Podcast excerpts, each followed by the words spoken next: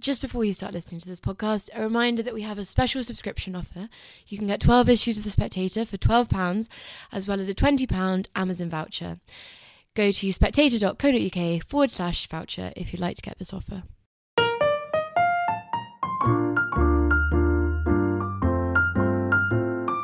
Hello and welcome to The Spectator's Book Club podcast. I'm Sam Leith, the literary editor of The Spectator, and this week I'm joined by Samantha Harvey, a superb novelist whose works include The Wilderness and The Western Wind, most recently, a professor of creative writing, and now a memoirist whose new book is called The Shapeless Unease, A Year of Not Sleeping.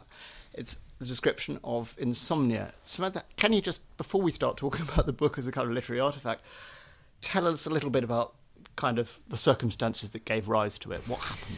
Yeah, well, it's a good place to start, but in a way, the question I feel least qualified to answer, because I don't really know what happened. I was a really good, strong, robust sleeper, and then within a matter of weeks, I was suddenly an extremely poor and almost non-sleeper. And there were a few factors that played into it, for sure. There was quite a very sudden bereavement in the family, a few other things happening in my family that were impacting on all of us. I'd moved house and there was a bit of road noise.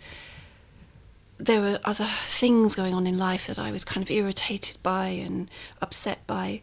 But I think taken together, they weren't really quite enough to account for this sort of catastrophic loss of sleep. And I think it's one of those great enigmas I'm not sure I'll really ever understand. I think before I had insomnia, I'd had sort of quite persistent anxiety for a couple of years, which seemed to dovetail in with sort of almost hilarious symbolism with my 40th birthday.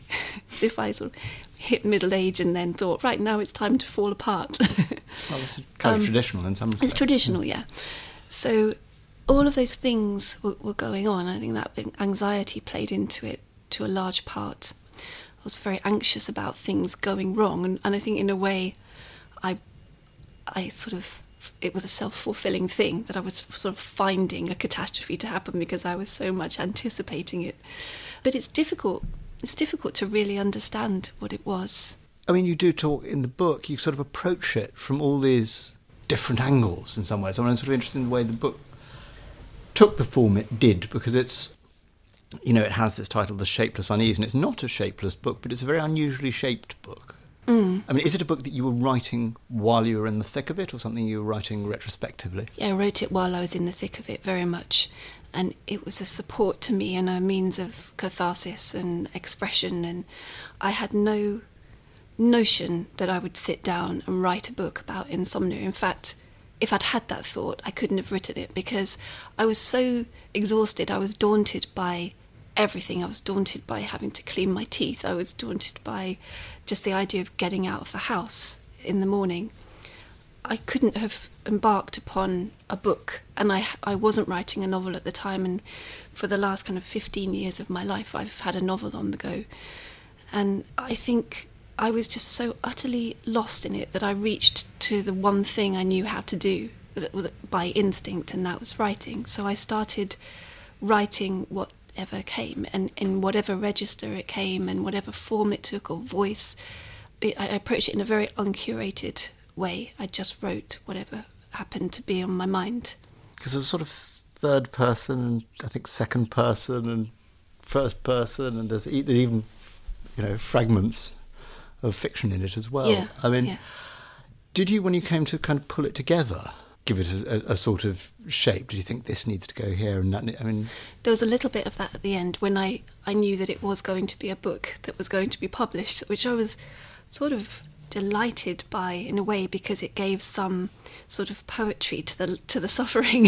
Some things come out of it. That's satisfying in its own way, but also incredibly exposing and daunting, and I hadn't ever published anything before that was in any way autobiographical. So at the point at which I knew it would be a book, I didn't change it very much structurally at all. I kind of shuffled a couple of pieces around so that it gave it a better flow, and the book moves ostensibly, I guess, it moves through the night. So there are sections that are sort of 11 o'clock, midnight, and then every so often I have another section that has a time attached to it, and it moves from 11 at night to sort of 7:30 in the morning of a sleepless night.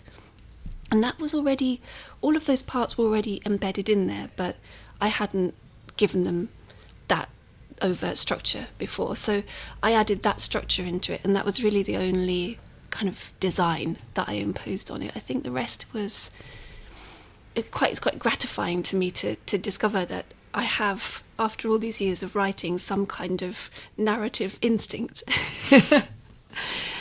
I didn't really know I had that, because you have to work so hard at a novel and everything feels so conscious and controlled, even when it's going well and you're under some kind of spell and flow.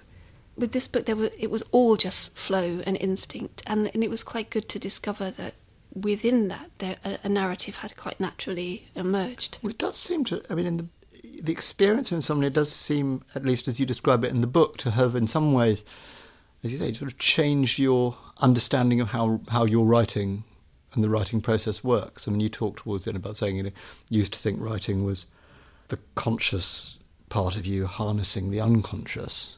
Mm. And you've ended up thinking it's sort of the other way around. Is that? Yeah. Yes.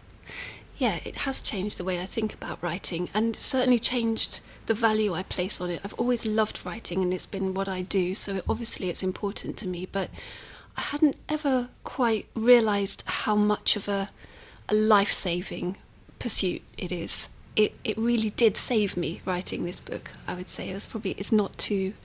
save you from madness? Yeah, I think so. I mean, there's an interesting parallel between writing and dreaming, and I talk about a little bit in the book. And when you're not really sleeping very much, and often the sleep I had was very light, you're not really dreaming much. So all of that kind of work of the subconscious that happens when you're dreaming isn't being done, and there's something that's quite purifying. I don't know, is purifying the right word? We sort out a lot of our kind of inner tussles and inner battles through dreams. And I think writing replaced the dreaming process for me. It sort of became the next best thing, you know. And a form of lucid dreaming, because I did have some kind of conscious control over it. And it was quite miraculous to me to be able to see that alchemy that happens when you just take whatever is there in your subconscious, which is quite available to you when you're very sleep deprived, because all the filters have gone. And then you start alchemizing it into sentences. And then suddenly, or maybe not so suddenly, you have, you know, hundreds of sentences, thousands of sentences. And together they amount to something that's bigger and wiser than you are. And there's something so fulfilling about that, and consoling. Yeah, and you take consolation also in the words of others. I saw that wonderful line from Philip Larkin about the million-petaled flower of being here. Yeah. Sort of becomes a totem for you, doesn't it? Yeah, I would often go online at night and just see what I could find that might give me some solace, or often, you know, try to understand, you know, sort of Google, where is my insomnia coming from, you know, as if Google could possibly know the answer to that. And I had found that poem, The Old Fools, in a book about poetry, not actually a Philip Larkin poetry book. And I looked up that poem, and I was just so, you know, at 4 a.m. or whatever, I was so utterly spellbound by it. It summed up something for me about this kind of awful, painful, wonderful enigma of being alive, that inside of life is death and inside of death is life, and the two things are kind of inseparable. Yeah, it should be said that actually it's a very uplifting line, but it's set in an extremely bleak poem, isn't it? Right, yeah. Absolutely, yeah, as a lot of Larkin's poems are, and they're so infused with death. And insomnia is so infused with death. You know, it's there, it's sort of inside it. There's something, I mean, all of the obvious parallels with death. But people, I mean, often think of sleep. I remember later Anita Roddick saying that she didn't like to sleep because she felt sleep was a little slice of death under the door. But being awake is more so, is it? Yeah, I was recording an interview yesterday and the interviewer said the same, that he suffers from insomnia on and off, and that he's afraid of not sleeping, but also afraid of sleeping. because of that death that happens there, that lack of consciousness. And I think that is quite common. It's not something I struggle with. I love sleep. I'm in love with sleep, you know. If I get some, there's almost nothing I would rather do at the moment. Absence makes the heart grow fonder. Indeed. That's a sort of terribly... I mean, it should be said, actually, that this is an extraordinarily funny book, which maybe wasn't your intention really writing, but you're so cross a lot of the time. Yeah, you know, I think sort of BBC programmes called The Secret Lives of This and That, Brexit. And yeah. There's one bit which feels like a sort of absolute perfect double bind where you realise you're dreaming. Yeah. And you're like, hooray, I'm asleep. And that wakes you up. Yeah. Oh, I do that all the time, yeah. I think, why am I standing in the middle of a dual carriage? Oh, I'm dreaming. Oh, I'm awake. In the book, your partner appears, but is quite a sort of, you know, quite a shadowy figure. Is that out of respect for his privacy, or is it that it's such a solitary experience he has no part to play in it? It's a really good question. When I gave the manuscript to my American editor, she said... At the end, she said, you know, I have one big question around this, which is, where was your partner? And he was and is very much there and has been an incredible support to me. It hadn't even occurred to me until that point that I hadn't really written anything about him. And so I talked to my editor about it, about the prospect of putting in a bit more about him. And I felt that I just didn't want to, and I would like to say it was out of respect for his privacy, but I think it was more to do with the fact that insomnia is so isolating, and this book is so obsessively self-interested and self-concerned, because that's how you feel. You know, you're deprived. You feel like you're dying for lack of something, and all you can think about are your own needs, at least while you're in those very kind of extreme sleep deprived states. And the book is a kind of simulation of that. And nobody else can touch that. Nobody else can help you. Nobody can give you sleep. No one can help you sleep. There's something, it feels like you're in a kind of isolation chamber and nobody can reach you there. And I think that's why he doesn't really appear in it, and neither does anybody else really, except as sort of peripheral figures who your cousin appears, but your cousin appears as a sort of thread running through it. Yeah, I mean, were you very close growing up? Because you seem to be in the vignettes you share. We were fairly close growing up. We weren't close as adults at all because, you know, just life, geography separating us. So it wasn't our closeness that most disturbed me about his death, but we were close as children because we spent a lot of time at our nan's house. And I think that the fact of his death is so implicated in this book because he died at almost exactly the time my insomnia started. And I don't think there was a causal relation there, but there was a kind of correlation. The two things happened together. So they became very much part of the same thought process for me, that I would lie awake and I would think about him being buried because he was my contemporary, the same age as me, and I don't think I'd known anyone, any of the people I have known who have died have all been cremated, and I was very concerned by the fact that he was buried. I was very troubled by it, about the idea of him underground, and I kept thinking... You Google him you Google what's happening to him in very great detail. Yeah, I know. Was that helpful? Probably not. I mean, most of the bizarre, obsessive, neurotic behaviour that you...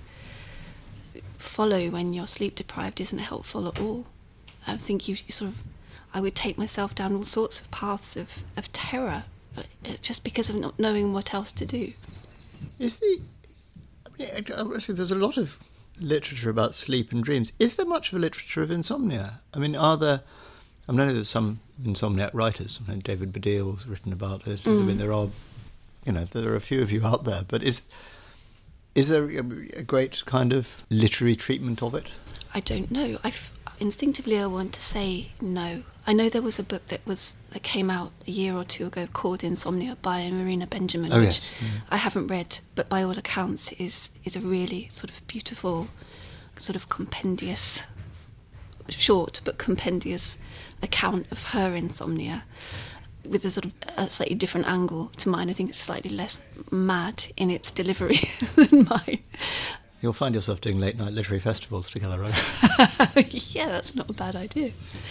I don't know that it's written about much. Maybe it is, and I don't know. I mean, I can't read anything about insomnia, really. I can't bring myself to find out about other people's experiences at the moment because I still feel too kind of traumatised by it. There is a passage in it that interests me that you sort of seem to suggest, well, it leads you to theorise, you know, it does leads you down these rabbit holes of, you know, what does it mean about the self, what are the continuity and the buffering between days, and you go down this rabbit hole of Daniel Everett's research into the, and I can never pronounce them right, Piraha? Well, I think it's Piraha tribe, who are thought to live in the present. It's a language that has no recursion, has no verbs for tense. Also, it's said, though I think that's quite disputed, isn't it? Did you kind of go deeply into that? Or did it feel more like a kind of metaphor? Well, in truth, I can't at all remember why I became so interested in the Piraha. I can't remember how I came to know about them. I know they are quite well documented, but I don't know where I crossed paths with the documents on them. I don't know why I became so temporarily obsessed by them, although that's one of the characteristics of it, for me at least, of being very sleep-deprived, is having this sort of maniacal kind of obsession with certain things that doesn't last very long, and then moving on to something else. And so for the time that I was interested in them, I read an awful lot about them, but it only lasted for 3 weeks or so, and then I couldn't contain that interest somehow anymore. I mean, as you get tired and tired and you're more sleep deprived, I mean, so describe how you get sort of manic energy. Is there, I mean, just, I haven't experienced it. You know, one reads about sleep deprivation, psychosis, but I mean, is there not a point at which you just sort of collapse? How does it work? How does it feel? Well, it feels a lot like you're going mad, and you probably are, in a sense, whatever that means. You feel physically just everything seems out of sync and uncoordinated, and your memory goes, and terrible headaches, sort of bodily aches everywhere. And mentally, there's a for me, it was characterised by becoming more and more wired. So the less sleep I had, the less I was able to sleep. I didn't ever seem to reach a point of utter collapse. I needed to collapse, but I probably need to take a sleeping pill in order to do it, and then I might sleep for, 10 hours or something, which would be, an enormous amount of sleep for me. But by that point, I was sort of really, on the brink. But the more exhausted I would become, the less I could sleep. There's this sort of horrible, intense, edgy, raw energy about it that builds and never seemed to reach a point of collapse. I would always think, surely I will just collapse at some point, but never did. And I've always been somebody who, if anything, has had an excess of energy rather than a deficit. So that really became a problem for me, that I would just keep energising myself with adrenaline, and you do just feel full of adrenaline. That's really one of the most unpleasant things about it. You make a distinction between, which is where the tiger on the cover, I think, comes from, between fear and anxiety, and insomnia seems to be a perfect vicious circle of both. Can you explain that distinction? Yeah, so I learnt that fear and anxiety are not sort of the same thing. We conflate them, but they're not the same thing, and they happen in different parts of the amygdala. And fear is about the response to a threat, and your response mechanisms are fight, flight or freeze, as we well know. Anxiety is the response to a perceived threat. So it's a more of a self-fulfilling thing, because you perceive the threat, so you become afraid of it, more afraid of it, and so you perceive it more, and so on. It doesn't have to have any real cause. And it led me to wonder about which insomnia is, because everybody would say, you're just anxious, you know, you can't sleep because you're anxious. And I'd think, I'm not anxious, I'm terrified. And the problem with insomnia and sleep deprivation is that the thing that you're afraid of, which is not sleeping, isn't a perceived threat, it's a real threat. Because sleep deprivation is a real threat, it is the tiger in the room, you know. So you get this horrible self-fulfilling loop where you become afraid of something that you're entitled to be afraid of because it's life-threatening. Because you're afraid of it, you bring it into being, which is much more like anxiety, where you create the problem by being anxious about it. So I think my analogy for it is like, if you're starving because there's no food in the fridge, that's fear.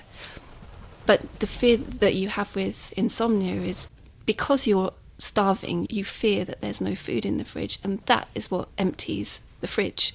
So it's your fear of there not being any food that creates the lack of food, and so it becomes a really intractable problem. There is a section of the book, or a section that runs through the book, which... It does, it's about... No.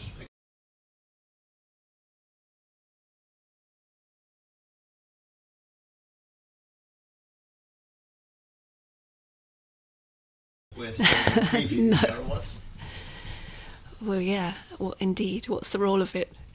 When I learnt that the book was going to be published, I thought, well, you know, my publisher will ask for that story to be taken out because it's completely random. It's not about insomnia at all. It's a self-standing short story, albeit it's divided into parts in the book, so it doesn't all come at once. As you say, about a man who robs a cash machine and leaves his wedding ring there. I mean, I wrote it in that same distracted state that so defines sleep deprivation. I had written, for the bit about the Piraha tribe, I was talking about recursion in language, and I gave an example. That's embedding clauses inside clauses. Right. Yeah. And I gave an example of a recursive sentence, and the example, which I just kind of pulled out of the air, was about a man who robs a cash machine and leaves his wedding ring there, and then is afraid because his wife will go mad that he's lost his wedding ring and so on. And then a bit later on, you know, maybe a couple of weeks later, I thought, I know what, I'm going to write that short story. So I started writing it, and then, I mean, I'm not a short story writer at all, and it just kind of poured out in a couple of days.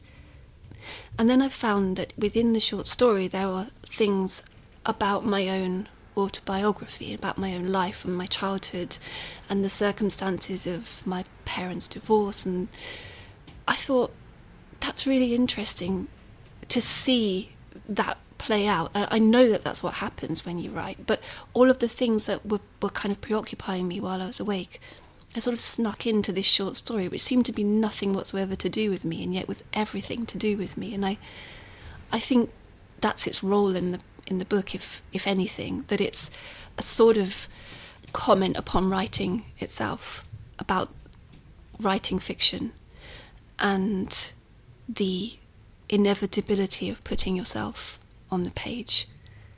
And there is, I think, I might quote this wrong, but I think there's a Larkin quote that says it's as impossible for a writer to put themselves on the page as it is for them to pull themselves up by their own hair.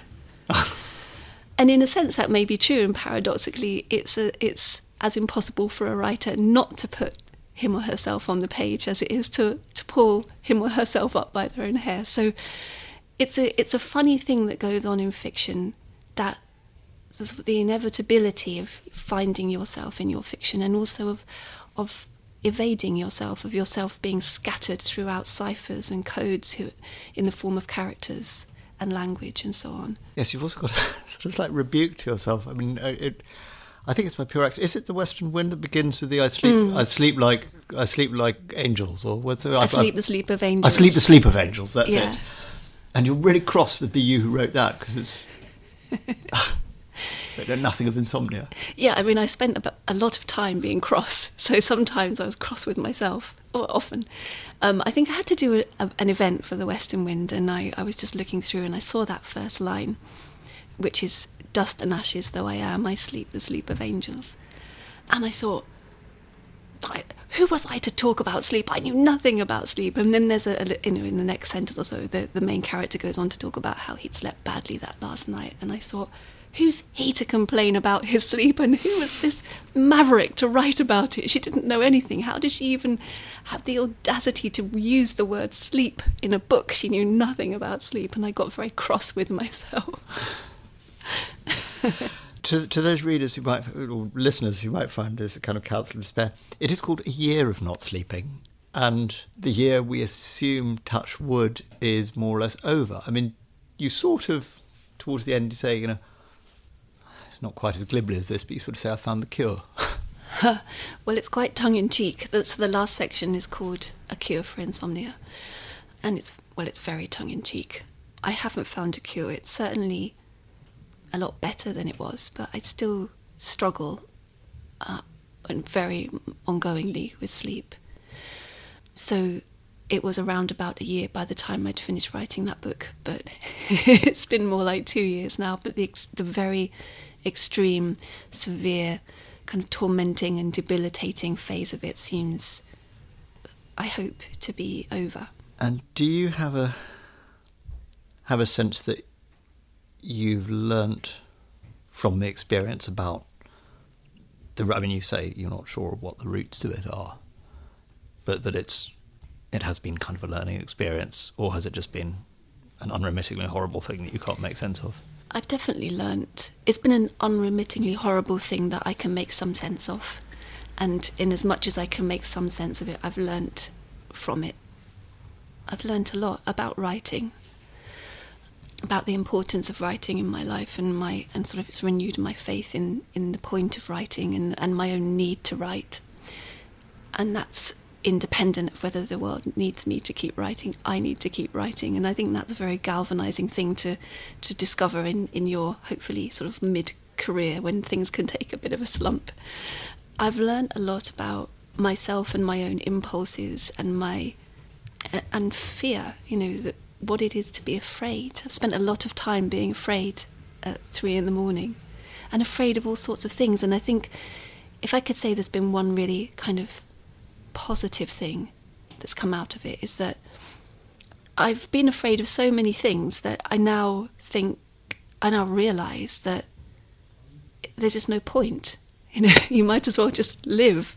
There's no point being so afraid of everything. And I didn't used to be afraid of everything, but I think there's been a kind of midlife reckoning with everything, and I think I'm coming through that and sort of realizing that, yeah, I mean, potentially there's everything to be afraid of, so we may as well not be. We may as well just live day to day, which is I guess a very trite lesson to learn, but it seems to be true. Oh, that's a good lesson. Samantha Harvey, thank you very much. Shapeless Unease in bookshops now. You were listening to The Spectator's Books Podcast. I very much hope you enjoyed it, and if you did, please do consider rating or reviewing us on the iTunes Store. We'd love to hear from you.